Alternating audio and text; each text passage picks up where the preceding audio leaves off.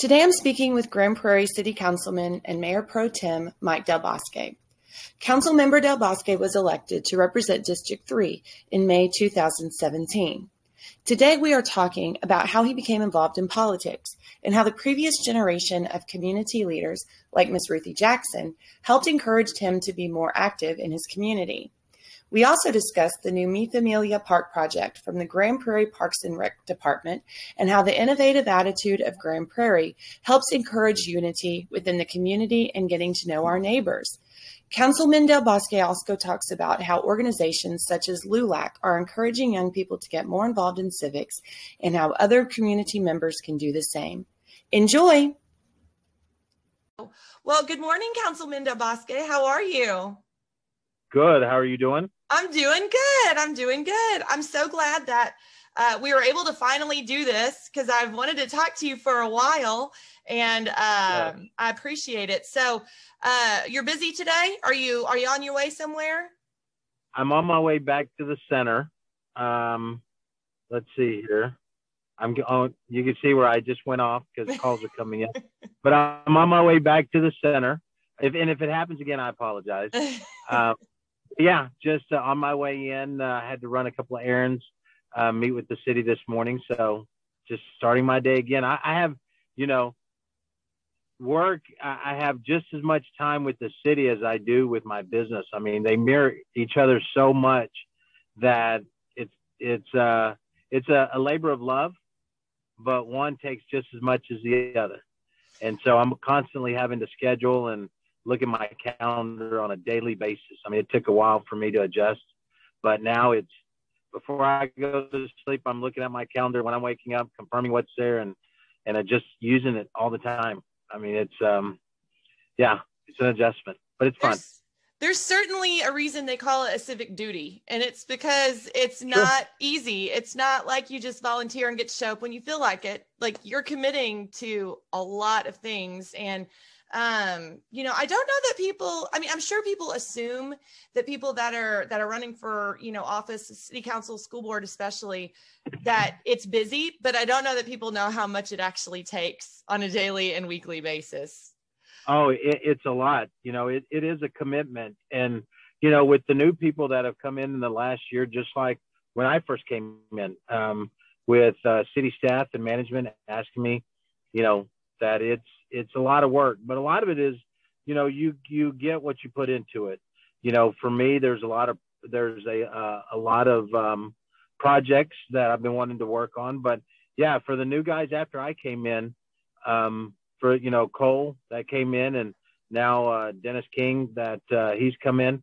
It's just me spending my time and say, hey, look, even with John when he came in, he came in after I did. It's you know, this is a, a full commitment. This is something that you can't just say, oh, I don't feel like it. And because if not, you're not going to be there the next time. And so it is, it's a, um, again, it's a labor of love, but it's a challenging though. It's very challenging at times. So one of the things that I was going to ask you is, and I always like to know from everybody that chooses to put themselves in the political eye and and you know mm-hmm. put their life in, their schedule into such you know to have to take on that responsibility. What what was it that spurred you into wanting to go into being a city councilman? So i i say that um and, and i've i've been asked this many times and i uh, characterize it as this. It was passing of the torch. You know my parents uh, especially my mother um she uh became involved uh back when um the 60s going into the 70s when they first moved up from the Rio Grande Valley from South Texas. Um, and it was one of those things that her mother taught her. And so, as you know, in the 70s, going into the 80s, became more involved. It was something uh, that um, I was always intrigued. I was interested, but from a distance. And then when I was 12 years old, uh, I participated in my first campaign, and that was with uh, Miss Ruthie Jackson and um, that was again that was she's kind 80s. of influential to all this isn't she yes yes and uh, i remember running out and putting signs uh, yard signs out and my dad and i uh, he had signs in the back of his truck and we stopped here and stopped there and and then um, got became more involved uh, when it was uh, the bond for the uh, lone star racetrack Mm. And so I was the kid that was running in the limos and filling in with waters and cokes, and they would take off to send them to go vote, and I'd wait there at the uh, location and come back. So I was in there cleaning. They had chips and all that. So that's I started on the ground level, and then as I became older, started doing things behind the scenes. You know, high school. You know, I was interested, but you know, as a young kid in high school, that wasn't my first thing. You know, but it was intriguing from a distance. And then as years went by, and um, as years went by, and and you know, um, I became a single parent um, but started becoming uh, uh, more interested, but was behind the curtain because my kids came first.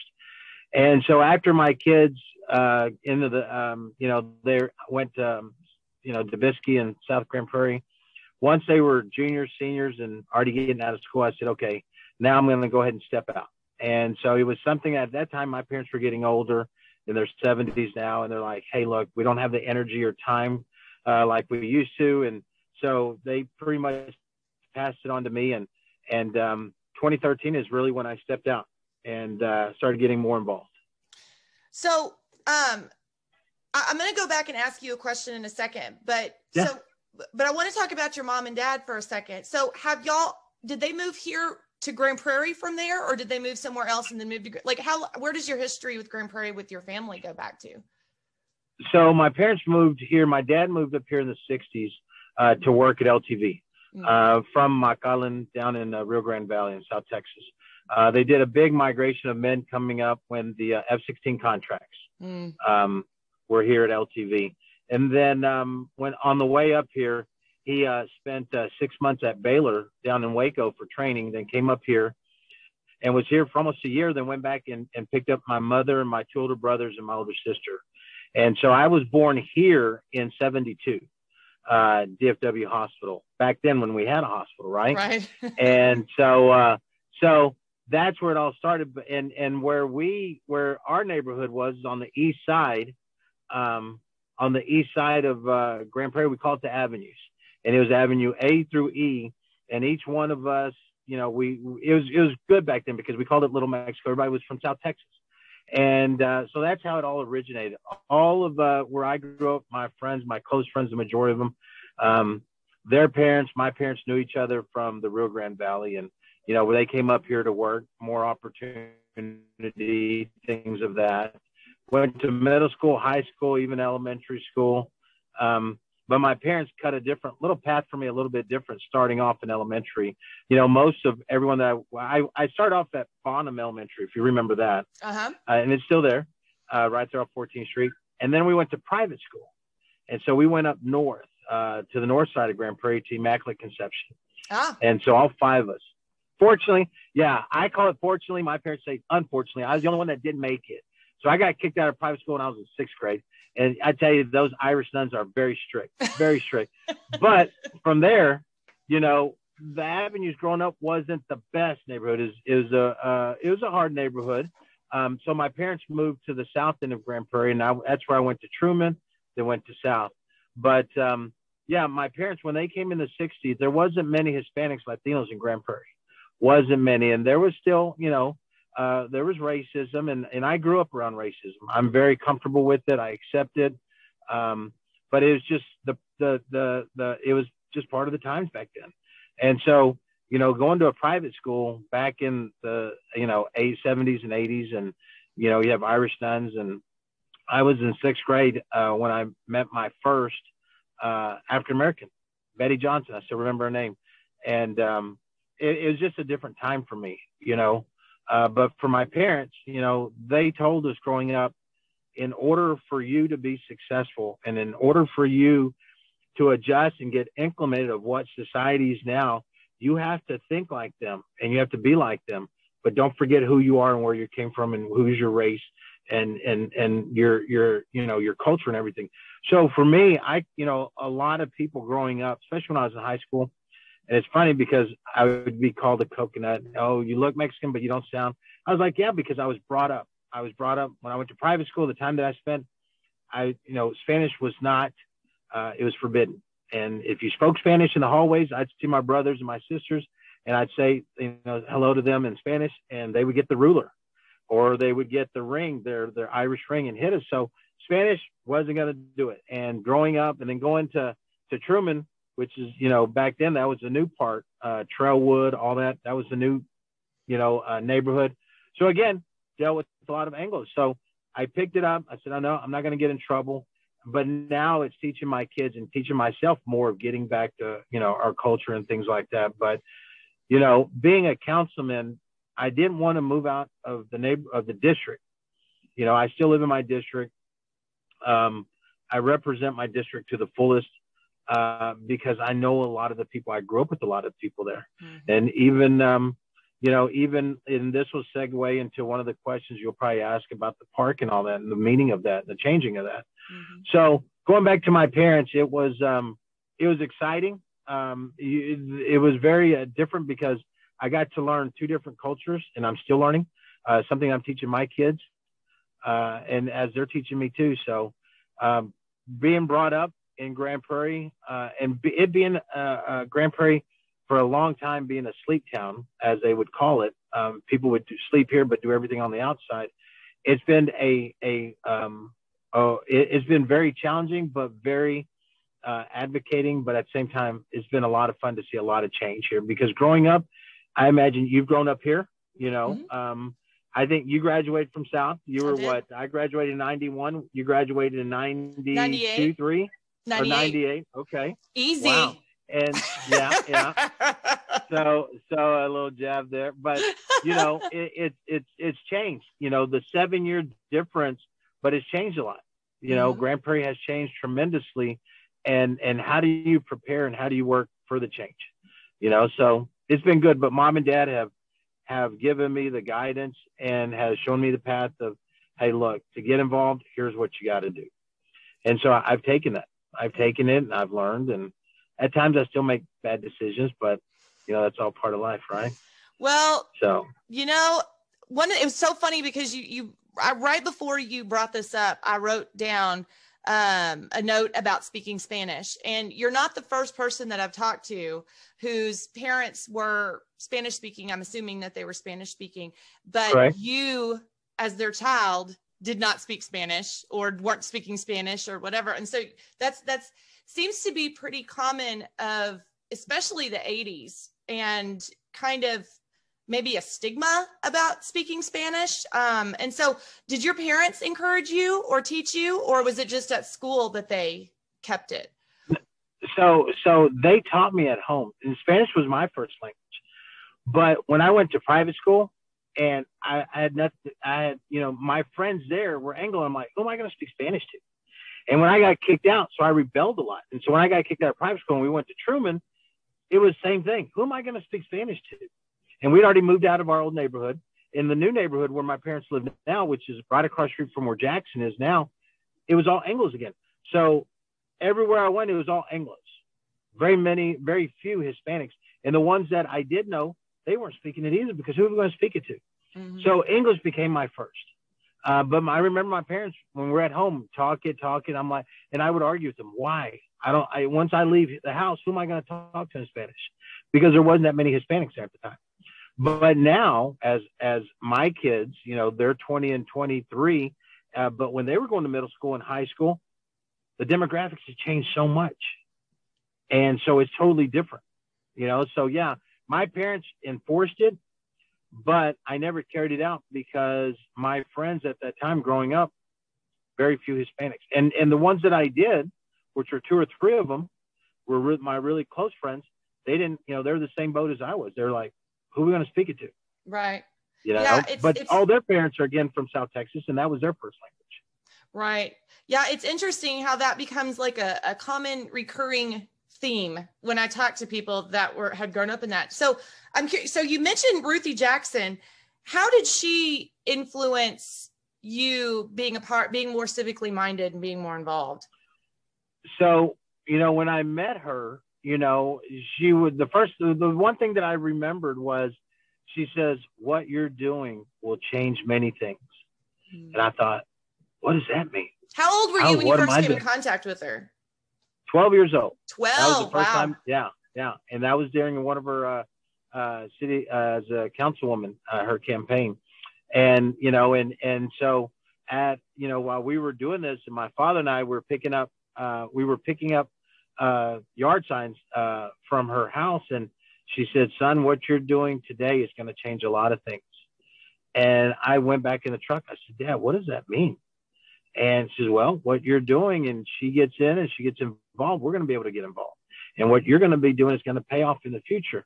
Never thinking, never knowing that 30 plus years here I am, you know, and I work alongside uh, her daughter, you know, Miss Jorja mm-hmm. uh, Clemson, and we're on finance and government together. Uh, so it, it, it's it's ironic in the sense of what happened so many years ago of how you know what's happening today. Um, so it's interesting. It's interesting at the least. Was she actively and, and I think I think Miss Ruthie is a is it's very underestimated and I, it's not underestimated in certain circles within grand prairie because there's certain people who couldn't forget ruthie jackson if they tried she's so involved she's so influential in so many things but there's a lot of people in grand prairie that don't know who she was and it, it cannot be understated how much she got people involved in being civically minded in this city. I mean, if there is a nonprofit that existed back in the 60s or 70s, chances are she either co founded it or was on the board for it. And she started so many um, people into being involved in, in what's going on in their city. And she, even even from i mean she would go into dalworth and interview citizens there back in the 70s and she mm-hmm. has videos of this. And um, you know she she was seemed to have been very involved in all the different kinds of communities that existed within grand prairie. I mean just you saying that tells me that that's true. Oh it is. You know um, my mother and, and miss clemson her daughter you know they're on they've been on lifeline for many many years um, when when Miss Jackson, Ruthie Jackson, when she had her TV show, my parents were the first Hispanic couple on her TV show, and wow. we still have the yeah, we still have the the VHS cassette, and you know yeah, so it was getting again. My mother was the foundation of what I'm doing today. My mother, you know, uh, you know, again, she passed the torch on to me, but it's how they work together, and as kids, you know, Miss Clemson and I are working together now. So it's second generation and things of that. But it's what she's done in the past. I mean, you think of anything as the simple things of keeping, you know, Grand Prairie beautiful, you know, um, going out to the park and, and cleaning up with volunteers. There, she's been, you know, the summit. Um, oh, the summit. You look at the summit. Um, but she's, uh, you know, she's planted so many seeds here mm-hmm. in Grand Prairie, so many seeds, and now there's so many things going on but it's because of what she's been able to do. And her daughter, Miss Clemson, of her, you know, passing the torch and carrying the torch also. And so it's it's it's it's um it's an honor in a way um, that um, I've been influenced uh, in different women. I call it the women's power. You know, I I totally respect that. Ninety plus percent of my business is run by women. Uh, they have that motherly care, and so I've accepted that on as a as a young entrepreneur um, and I let them do the things. And and I have no problems of following lead, a women's lead. I, they they women, y'all have taught me a whole lot, a whole lot. And you know, uh, it says a lot coming from a man, right? Um, but going back to Miss Miss Jackson, oh, uh, and uh, Miss Ruthie, you know, I just remember growing up seeing her at different events that my parents would take take me, and uh, just being a part of it, being part and learning the process. Yeah, and it's it can't be overstated. One thing that I talked about, uh, I've I've been talking a lot about is making sure that as the next generation of adults that we're finding those young people to encourage to be a part of the process too and uh, it's it's so interesting when you go back through some of the um, newspapers uh, the grand prairie news and and that there was such a push back in the 60s and the 70s for the for kids in in um, school to be involved civically that they would publish the uh, newspaper in the city newspaper. Uh, there there was a lot of things that kids at that time how they affected the community. And i think that we have lost a little bit of that in the past. And so being able to to find that those people that those those kids that want to be a part of their community and stay here. That's another thing too is when you become civically minded and you become involved in your community you're more likely to stay in your community and become an adult that works for that community um, which sure. is also really important. Oh it is. You know uh, i mentor a lot of young young adults. A lot of kids are family, we we created uh, the Bosque Family uh, Scholarship Foundation three years ago. Last year we weren't, you know, we were, we didn't participate because of COVID, um, but just this year alone, um, you know, we awarded uh, students uh, that are graduating from the ISD um, that are furthering their education, and it's not only if they want, you know, go to a university or college, but even if they want to learn a skill trade. Um, mm-hmm. and and working with those young adults it's um, it's always advocating that at any level of their at any level of success in their life, the main thing is to come back home and give back, is mm-hmm. to pull the next person up. Just like I'm helping them, pulling them up to the next level of success, it's doing the same thing, paying it forward, always giving back. Because just like at some time, we all need help, mm-hmm. and it's it's it's knowing and having to be humble to say, hey, look, I've been through it. I've been in those trenches. Hey, let me help you out. And so we advocate that a lot. A lot of things that we do here that my family does, that again, learning from my parents, the main thing is giving back and trying to help. Now, today's young adult is a lot different from when we grew up. You know, um, they're more advanced technology. You know, uh, look what we're doing today. And, you know, I see a lot of these young kids. Um, they're so technically, and, and I tell them, y'all are so, y'all have so much advantage versus I tell stories when we used to have beepers and cell phones weren't around. now they look like, what the heck is a beeper? You know, how, how could you live without a phone? What was going on? And, you know, I said, look, it wasn't that long ago. It's not like we were sending smoke signals or anything, you know, but, but the thing is, is, is today's, you know, today's young adult and today's technology, the advantages that they have to really make a change. Yeah. Yeah. So I, I try to advocate a lot of that. Yeah, for sure. Well, one of the things that kind of spurred me to to ask you to come talk to me was the you mentioned the Mi um, playground or the project, and I don't know much about it. Um, Duane Strawn and I had a conversation, and he kind of mentioned it. And then when I saw that y'all were having a town hall, I was like, this would be a good opportunity for you to talk more about that. So, tell mm-hmm. like what what is that, and and talk talk a little bit more about that project.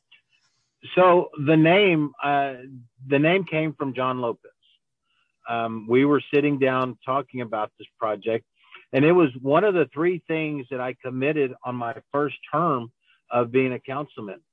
Me growing up in that neighborhood for many years, I would ride out there on my bike with my friends, and we would do anything from going crawdad fishing and going out there to lake to go catfishing underneath the bridge to going frogging. We'd go underneath the bridge out into the golf course and we would go catch frogs at night and the night security would chase us around and especially around fourth of july.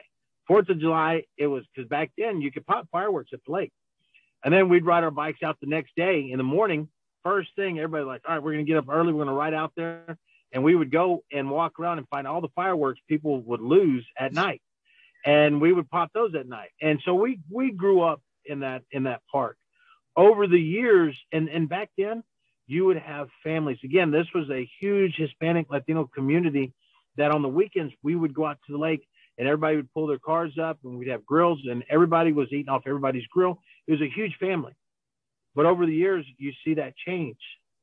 You know, a lot of your second and third generation move away, even though mom and dad were still there, you know, but it's getting the family back together. When, so it took me two years. My second year going in my first, uh, my first term, we finally got the city of Dallas to, to, to bring it over into the uh, Grand Prairie lines. We always managed it as a city because we knew we had weather, but we were very limited of what we could do. Okay, so wait, long story on. short, say say that a little bit more because well, tell it. T- where is the park going to go? Like, give us the the streets, and then you made a very important point because I know that that the part of Dallas is is a part a big part of this. So yeah, so yeah. so that right there off Harvey, the, all of Mountain Creek has always been property of Dallas, but we maintain it because residents go there. But we're very limited of what we could do as far as first response. So hmm. that was something that I wanted to accomplish. So going in my first my first year, my first term, meeting with the councilman in Dallas, Councilman Thomas. We got together, we worked the process, and it took two years to do it. Now, because of that, when we had our groundbreaking of celebrating that it's in Grand Prairie, a lot of the neighbors came and a lot of neighbors that I haven't seen in years. Mm. And everything that they kept on saying, and you know, they would say, you know, I, I, remember when my familia would come out here, and I remember when my family would come, and remember this and remember that, and that's where it all originated. Wow. And so it was naming for those that have grown up, that have actually grown up in the neighborhood of how it used to be. But over the years, as things change, time has changed, a lot of bad things have happened. Ever since we've taken it over, we have stopped or let's minimize, and I mean minimize, but we have stopped the prostitution that's been out there, mm. the drugs, uh, a lot of the abuse as far as you know vandalate, all that stuff, and uh, the the the the part, the the uh, the restrooms out there, we've cleaned this up. Now we are in a revitalization stage. Now that was our last town hall meeting is coming with the master plan of bringing the neighborhood back out, bringing the families back out. And so that's where the name came. It's it's from knowing that growing up in the 70s and 80s, it was pretty much 99.9% Hispanic. It's the Hispanic families coming together, and so that's where the name came out to be, La Familia. That's awesome. Mi so, familia. Yeah. So, are they going to rebuild the entire park? Is that the plan or the hope? It is. The plan is it's going to be done in phases. Uh, the first phase is right there where the parking is. Um, we're going to be putting in splash pads and family, you know, we're going to be like, for instance, there's a golf course, mm-hmm. but we're going to do a hybrid with that, with the, uh, not the golf course, but the basketball court. It's going to be a hybrid between the basketball court and to play, to be able to play pickleball. And so we're going to do things like that.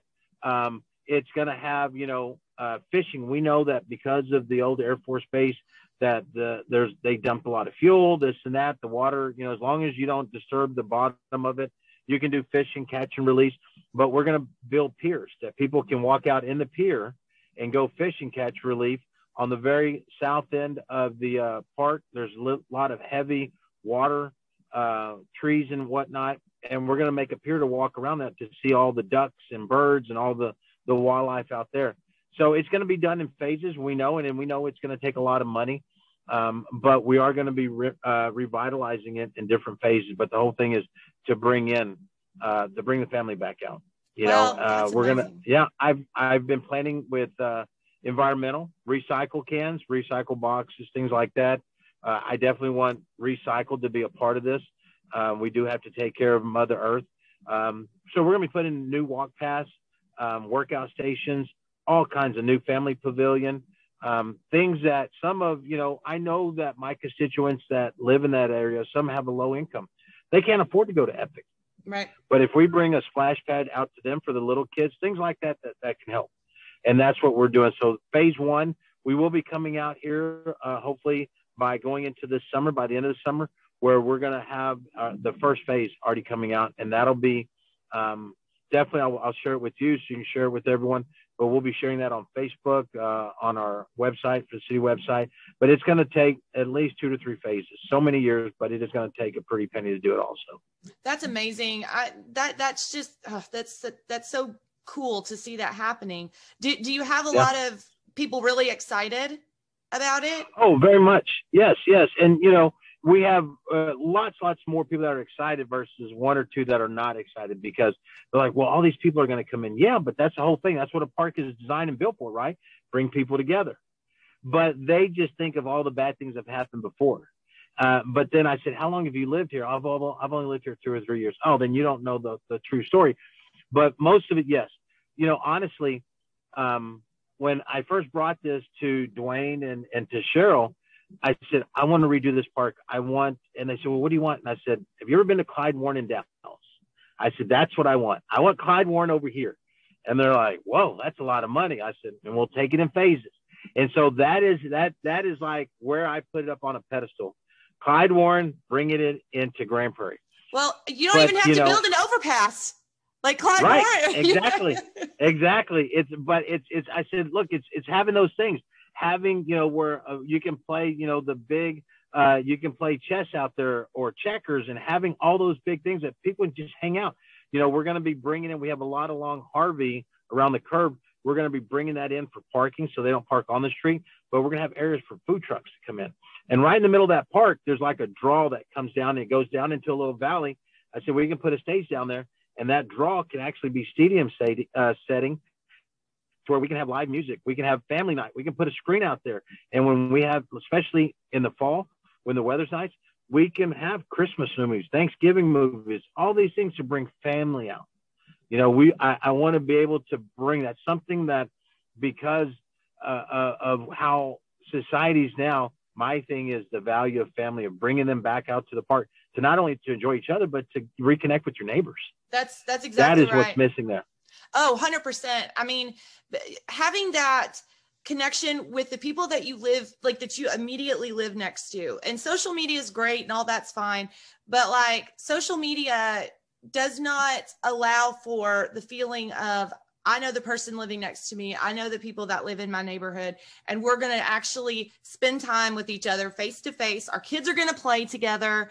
You know, Correct. that is very valuable and very important. You know, growing up in that neighborhood, it was so easy to pick up a baseball game or football game, and we would play out there. We'd play street ball, and we'd play all day. And we didn't have like today where people kids sit in front and playing games all day. You know totally different times. We go out there and pick up games all day long. And i remember growing up every father had a different whistle. And we'd play and you hear a whistle and everybody would stop. And they say nope that's not my whistle keep playing but if it was your whistle you better get home because dinner's ready and it wasn't anything that if you acted up your neighbor's dad whoever the dad they'll get on to you or the mothers now it's so different nowadays, you know, but it was a different time, a different time, you know, but that's the whole premise of bringing, of naming the park that, of bringing everybody back together. You know, that, that it, it's such, it, there's such a need and it's, it's missing out because a lot of times is you just don't know who your neighbor is now. Well, and that's that's so true. And you know, being kids, I mean, so I was born in 1980. I'm an 80s baby. You're uh, you were born in the 70s, but I think we can both probably say that we had an experience of there. We went through a time in just American society where playing outside, everybody became very fearful because we started knowing the threats that existed out in the world, yep. right? Yeah. And so, um, you know, it became this idea that parents needed to be a lot more controlling over what their kids are doing, and uh, which rightfully so. I mean, there was things going on that that were not good, and um, but I think that we're kind of coming at a place where it's like there's value in knowing who your neighbors are because neighbors take care of kids in their neighborhood. You can True. when you have eyes on the street and you know the kids are playing with certain people and all that. There, there's value to that. And I think neighborhood watches and stuff like that are kind of trying to get there. But really, what it is, is just people living life together as much as possible and their kids playing together. Um, and you know, when you see kids playing together and, and what's going on in society today, it gives you hope that things are going to be okay because kids oh, play oh, yeah. together and they just want to be together and enjoy each other's company and they could care less about any of this other nonsense. And it's just like watching them be together and enjoy it, it there's something that's valuable and it does something for older generations. Their hearts need to see that, you know, we need to see yep. that. Um, so I think that this is awesome. Um, and it's seeing Grand Prairie's commitment to revitalizing areas that, especially, and I don't mean even neighborhoods, but I mean revitalizing even even a fishing hole, making something that people right. are already doing. Let's make it nicer so that people have a place to stand when they're fishing. You know, that's a that's yeah. a huge deal.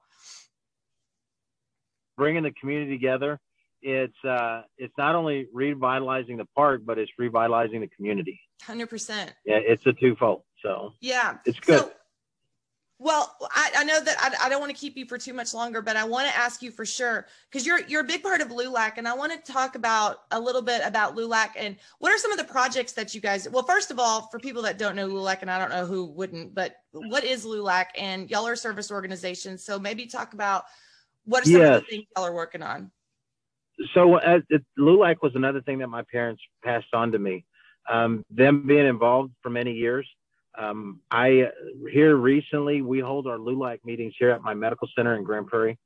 Uh, you know, it it which for those that don't for, know, it's on the north side of town on on Carrier on uh, north just north yes. of Jefferson on Carrier. So. North. Mm-hmm. I'll, I'll, give a little plug. It's 517 North Carrier Parkway.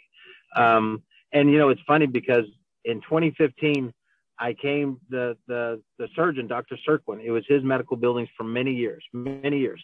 And um, 2015 I came to him and and I said, hey, I'd love to purchase your uh, your building and um, sorry about that. Uh, and, and, I said, I'd love to purchase your building. And he said, hey, hey, you're not ready. And I'm like, okay. So I rented a space across the street. At 2018, he came and he says, I'm ready to sell. And I said, okay. And so May of 2018, we're celebrating uh, three years now being here. But the, the, the full circle was when I was the age of 10, 11, and 12, my father and I cleaned this medical building oh. uh, so many years ago. Now I own it. but uh, yeah, we specialize in pain management here, back, neck, you know, hips, knees. So that's what we do here. Um, but we hold our monthly meetings here. Uh, you know, LULAC stands, it, it's two pillars. We advocate for education and we advocate to be proactive instead of reactive. And, and that's, and, and so a lot of it is we're based on education. It's educating those, it's educating those Latinos that just don't know. Uh, you look at uh, from anything from your rights, uh, uh, what you're entitled to, anything from there to COVID, vaccinations. You know, we have, we do things with Unidos. That's a program that um, Steve Dye, our deputy assistant manager now, used to be our police chief back then, he created that and he brought that in from Garland when he started, when he was a police out there in Garland. So LULAC is a Hispanic organization that we invite all cultures to be a part of. But the main thing is uniting together to help those that are in need those that have the lack of knowledge to educate them on what is and what is their rights and what we can do to work here within Grand Prairie or uh, without North Texas or much less anywhere else. Um, we um, we've been doing this. We started this chapter. Um, our chapter is chapter two two two six two here five years ago with Mr. Sal Sosa, who retired from the ISD. Um, now that and and so our our chapter consists of John and I, who are city council members, uh, our state representative, uh, Ms. Terry Meza, uh, Brian Fara, and Gloria Carrillo, uh, which are school board trustees. So we have involvement in the community. And then we have other people that are involved that have been um, uh, Ana Coca, who's our president. She's a teacher. We have a lot of teachers, a lot of community leaders. And so now we have started our junior league that are going, these are seniors, juniors, and seniors that are at Grand Prairie High, uh, going into the high schools to get them more involved. And that's where we, we talk about as far as giving back.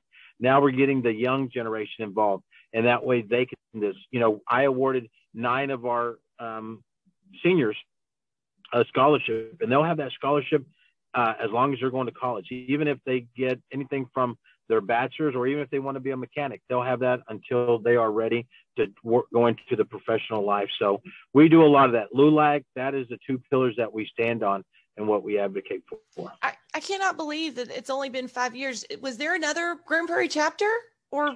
Yeah, there was other chapters in the okay. past, but those uh, that and, and honestly, those have either passed away because it was mm. an old chapter, and so those that faded away or moved away or whatnot, and so Sal was the one that started it five years ago. Of, hey, let's get start getting everybody together. And my parents, they were in the other chapter in the old LULAC for many years. Uh, but again, as to get into their upper 60s and their 70s and this and that. So that's where I came in, and and that um, you know, starting that with Sal, with John and Gloria and them, and get just getting now. It started with eight of us. Now we're up to a little over 30. Um, but it's something that is just revolving and it keeps revolving. So yeah, we have it um, here at my medical center the third Saturday of every month from uh, 11 to 12. Oh, good. Okay. So, um, so yeah, it was. I just interviewed five of the seven valedictorians for GPISD, and um, two of them actually mentioned being a part of LULAC. Um, and so Good. Yeah, they're definitely. Um, I think that that's amazing. And so, um, so what are some of the? Um, are there? Is there any like specific project or certain thing that y'all are working on right now specifically? So we just went um, to an elementary school um, by. Um, is it? Um, oh gosh, what is elementary school by Truman? Um, it's there off of Matthew. I forgot the the middle the elementary school, but we just we just um, um, redid the uh, cleaned out the garden there. Uh, we have our every month we have a street here in Grand Prairie off Barton that we go out and pick up trash. Um, besides that, uh, we have our national uh, league here that we attend to that Brian or more of our, our chapter, our president, vice president, treasurer, they go to. But now we're getting ready for scholarships. And so we donate, uh, we spot, you know, we award some of the students there that, like you said, they've gotten some awards. So right now, what we're working on is just getting ready since COVID is decreasing, vaccinations are, are increasing. School again, students are getting vaccinated now, is really getting implemented and threaded into the high schools now. That's amazing. So that's our big project right now. It's just building our, our attendance. Yeah. Our, well, I'm, our, I'm uh, glad membership. That that's awesome. And I'm glad that you mentioned this because the, the last thing I wanted to ask you was, um, you know, I know that during COVID, there was, especially in the beginning, you could see a lack of news sources and information for those that were Spanish speaking.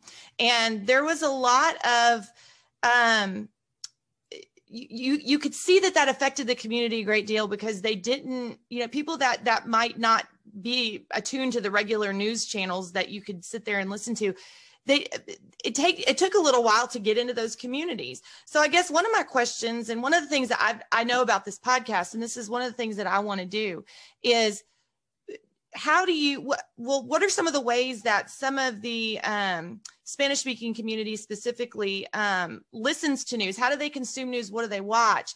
And then the other thing is i want to get to a place where i can have maybe some of the students or maybe some of the people within that community that can be doing interviews also so that they can hear because i would they would love to be able to hear this conversation and so oh, you know, do do people know about podcasts? I feel feel like from a community standpoint of City of Grand Prairie, that's a huge challenge because a lot of people don't know what podcasts are yet.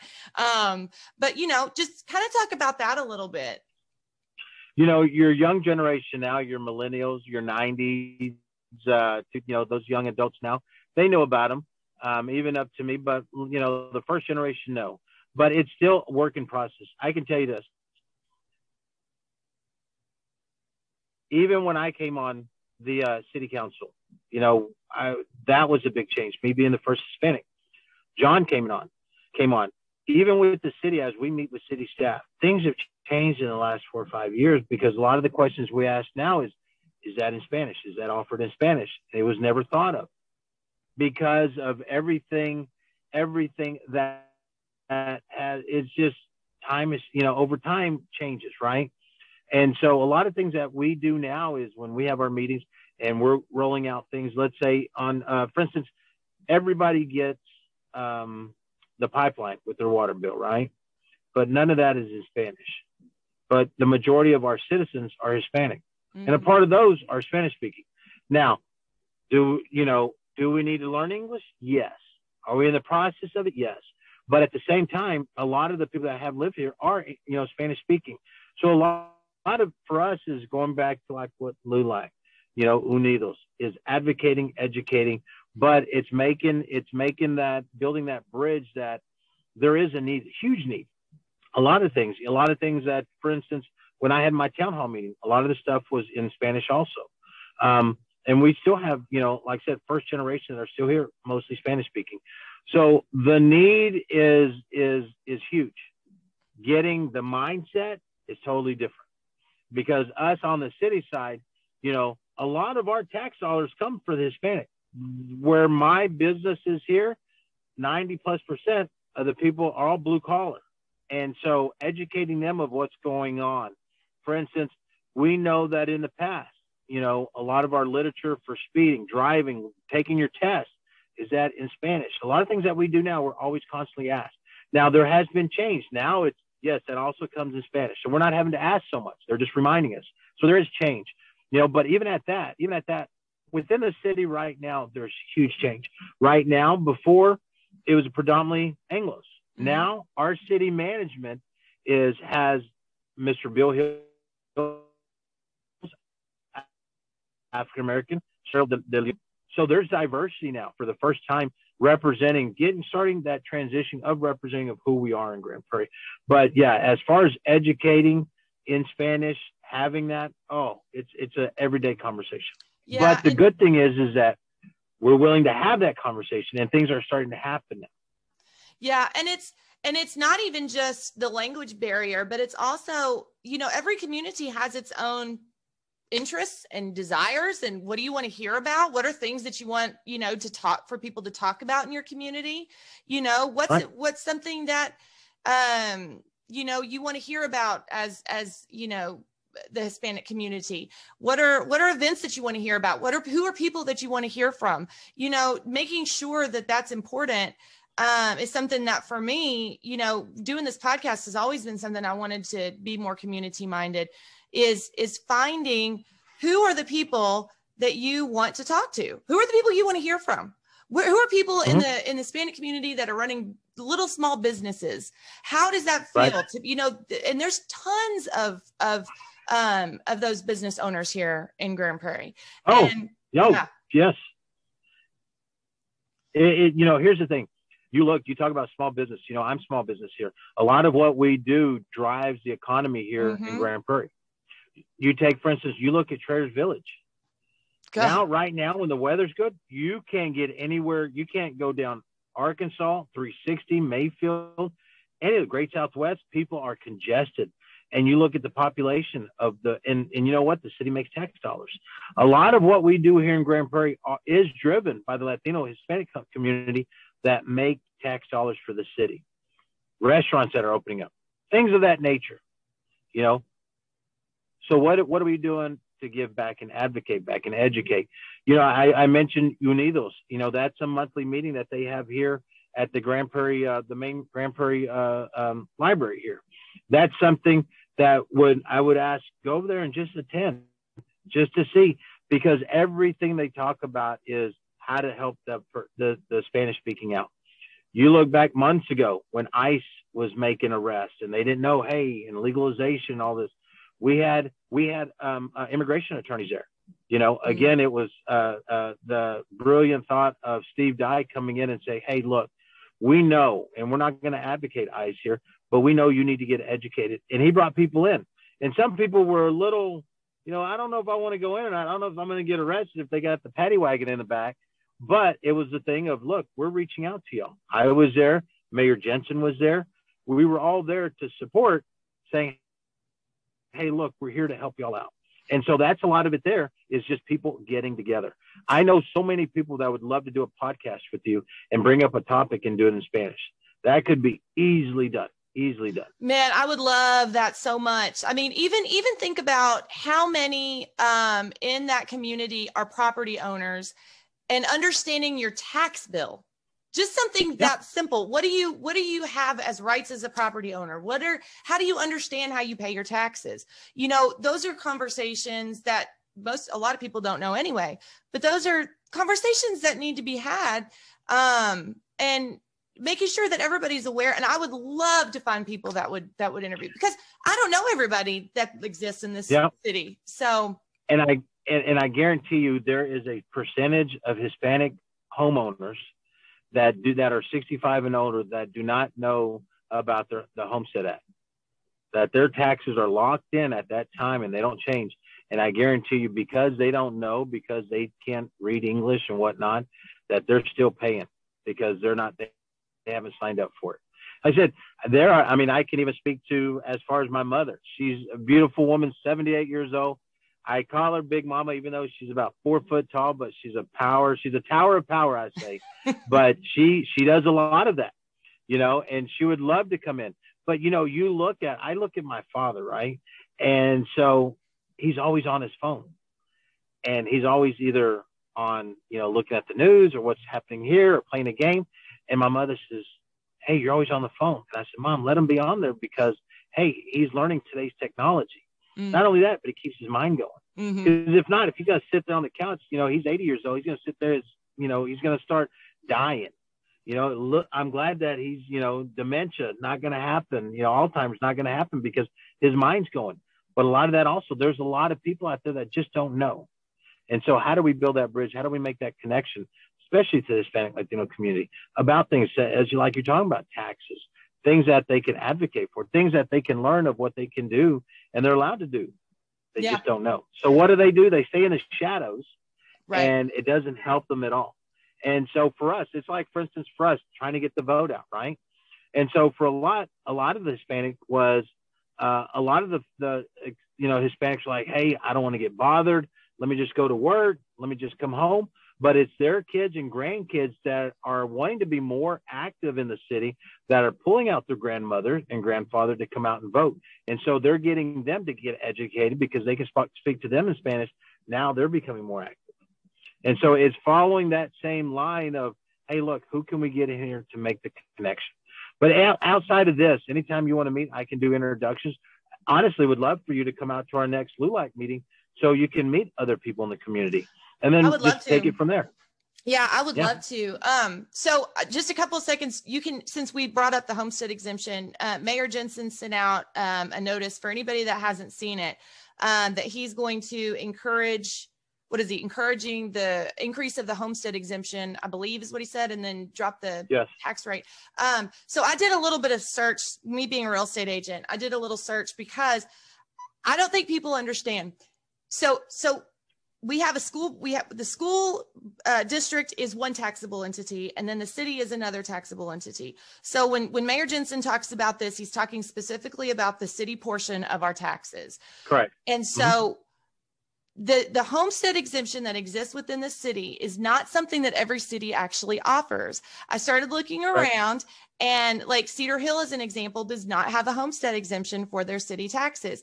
But Grand Prairie since for the last I think it's 5 years the the homestead exemption first became $5,000. Now it's increased to $25,000, I believe. So it has risen massive amounts of incremental Correct. increase. And so that's amazing. So thank you as a city council. Yeah.